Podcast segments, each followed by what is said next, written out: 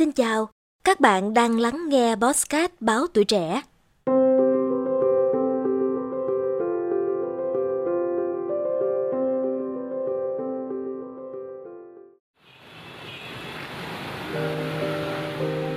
Rảo bước trên con đường quận tư đầy đông đúc, thứ lôi kéo chúng tôi không phải là sự nhộn nhịp hay những chiếc bảng hiệu lập lòe của các cửa tiệm, mà chính là mùi thơm mời gọi từ những cây xúc xích của vợ chồng anh Dieter Engel. Tôi đã sống được 7 năm ở Việt Nam và tôi bắt đầu bán xúc xích ở đây được gần một năm nay. Lúc đầu tôi dạy tiếng Đức cho một trường học. Sau đó, tôi nhận thấy nhu cầu tiêu thụ xúc xích Đức của người Việt. Tôi nghỉ việc và bắt đầu công việc kinh doanh của mình. Đó cũng là cách giúp tôi kiếm sống trong khoảng thời gian tại Việt Nam. Và chính Sài Gòn với sự thân thiện của mình đã tiếp sức cho ý nguyện của tôi.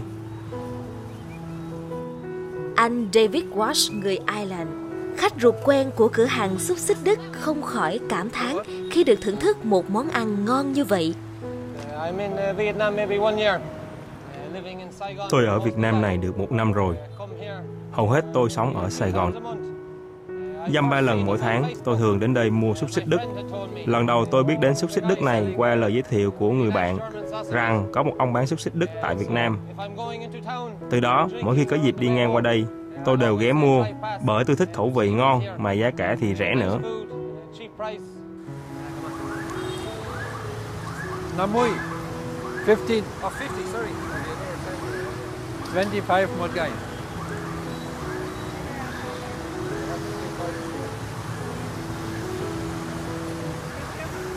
Thank you.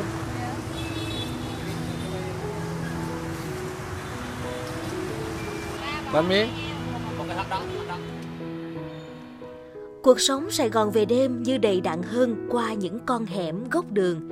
Chỉ một quầy xúc xích Đức của một ông chồng Tây cùng cô vợ Việt cũng đủ kéo bước chân người qua với những hương vị từ một đất nước cách xa Việt Nam. Dạ, dạ. Cảm ơn. Vâng. Langsam. Hello. Mai mấy không? Was? Ngày mai lấy mấy không? Nay mai, ok, 20. 20 hả? Rồi ok. 5 giờ. 5 giờ. Cảm ơn sir. Rồi. Bye bye. Bye bye. Anh Võ Bá Tòng, nhân viên của lò bánh mì và cũng là một trong những người bạn thân thiết của ông Dieter chia sẻ. Giao qua tiếng Việt bằng tiếng Việt luôn, chỉ có vài câu mà không nói được là như là bánh mì bốn chục ổ, hai chuột là từ ông nói là gành rồi đó, còn mấy từ khác là xúc xích là có nhiêu đó thôi, còn mấy từ khác là ông chưa biết gì đó. Thì thấy người Tây mà luôn luôn sống ở bển thì nó Héo bo. thoải mái mà sao về đây mà cầm cụt buôn bán chịu buôn bán mà về cũng chịu cực khổ để kiếm sống Trung ớt. A little. Một chút. 25. Chị Đỗ Thùy Dương cũng là một thực khách quen và còn là một cựu du học sinh tại Đức. Với kinh nghiệm nhiều năm sinh sống ở Đức, chị cho biết cảm nhận bản thân về con người Đức và hương vị món ăn. Mình cũng có giao tiếp nhiều với cộng đồng người nước ngoài.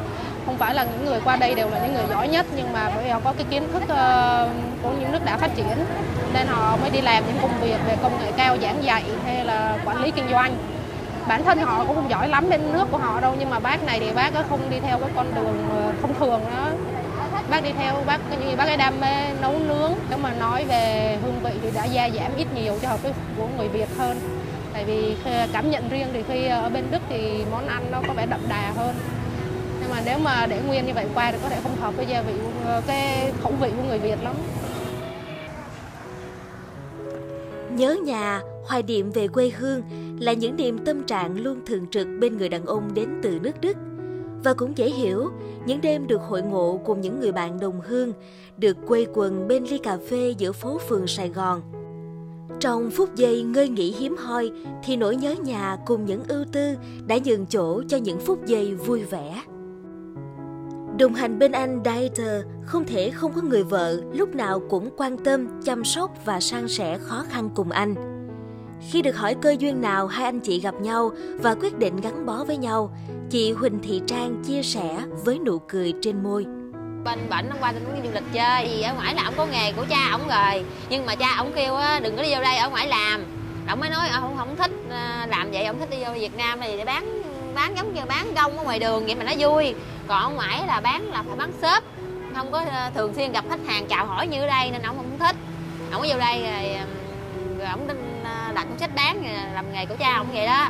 Tôi bán phở đường Lê Văn Lương. Thì ngày nào ông cũng ghé ông ăn phở luôn á. Thiếu kỳ từ đó mình đâu có thấy nước người nước ngoài mà vô đây bán hàng. Mình chỉ mình người Việt Nam mình kiếm cơ cách đi ra ngoài làm nhiều tiền. Còn này sao ổng người nước ngoài mà ổng vô để ông đi bán. Cái chị cái chơi tôi mới không biết tôi hỏi ờ, đi bán cái gì mà hỏi bằng tiếng việt nha chứ không biết tiếng anh cái ông mới nói là xúc xích đức à, đi bán 25 ngàn cây. Mà từ đó thì sao? Thấy ngày nào cũng ghé ăn thôi á. Vô cái ông nhìn giáo giác mà nếu không có tôi á ha là ông kiếm giáo giác giáo giác vậy nè.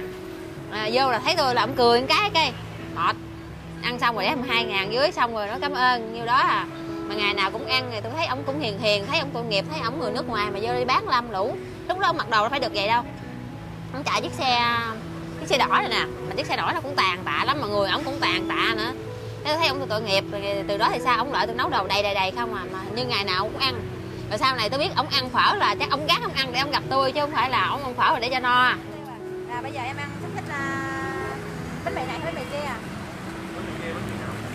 Em nói cái gì kẹp kẹp là phải cái này không? Đúng là người Việt Nam mình sống là rất có tình cảm. Nói chung là sống thấy người ta người nước ngoài mà vô đây vất vả. Với lại ông lớn tuổi nữa. Thì nói chung là mình dành cái tình cảm tình thương của mình để ủng hộ ổng là, là để cho ổng có cái niềm vui mà cái để cho ổng phấn đấu ổng làm. Việc bán xúc xích trên vỉa hè này mang đến cho tôi những người bạn tốt, những khách hàng dễ thương. Mọi người thấy tôi, hỏi han thân tình, còn nhiều trẻ con thì vẫy tay chào tôi rất thân thiện. Tôi rất trân trọng những giây phút đó. Tôi ước mơ thời gian tới công việc kinh doanh được thuận lợi hơn, bán nhiều hơn và cũng ao ước có được một không gian đàng hoàng thuận lợi cho việc buôn bán mà không phải quá lo lắng về địa điểm.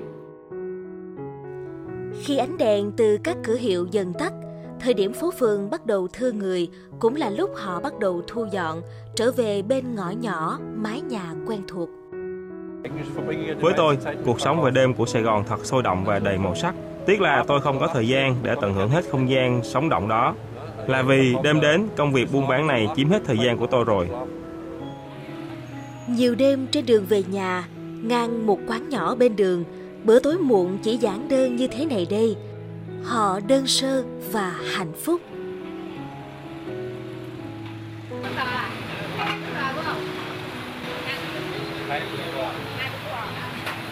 Ngày mai đi tôi ăn cái gì? Khoai tây. Khoai tây. Khoai tây ăn cái gì? Quá à. xích bên kia người ta đặt bao nhiêu xúc xích? Một trăm. Rồi nô hết một trăm. Đi tơ phải bắt người ta xếp pin bao nhiêu yeah, ăn ăn no ok. No. Nè không ăn cái này đâu? Cái này giò đi tao ăn no ok. Oh, wow.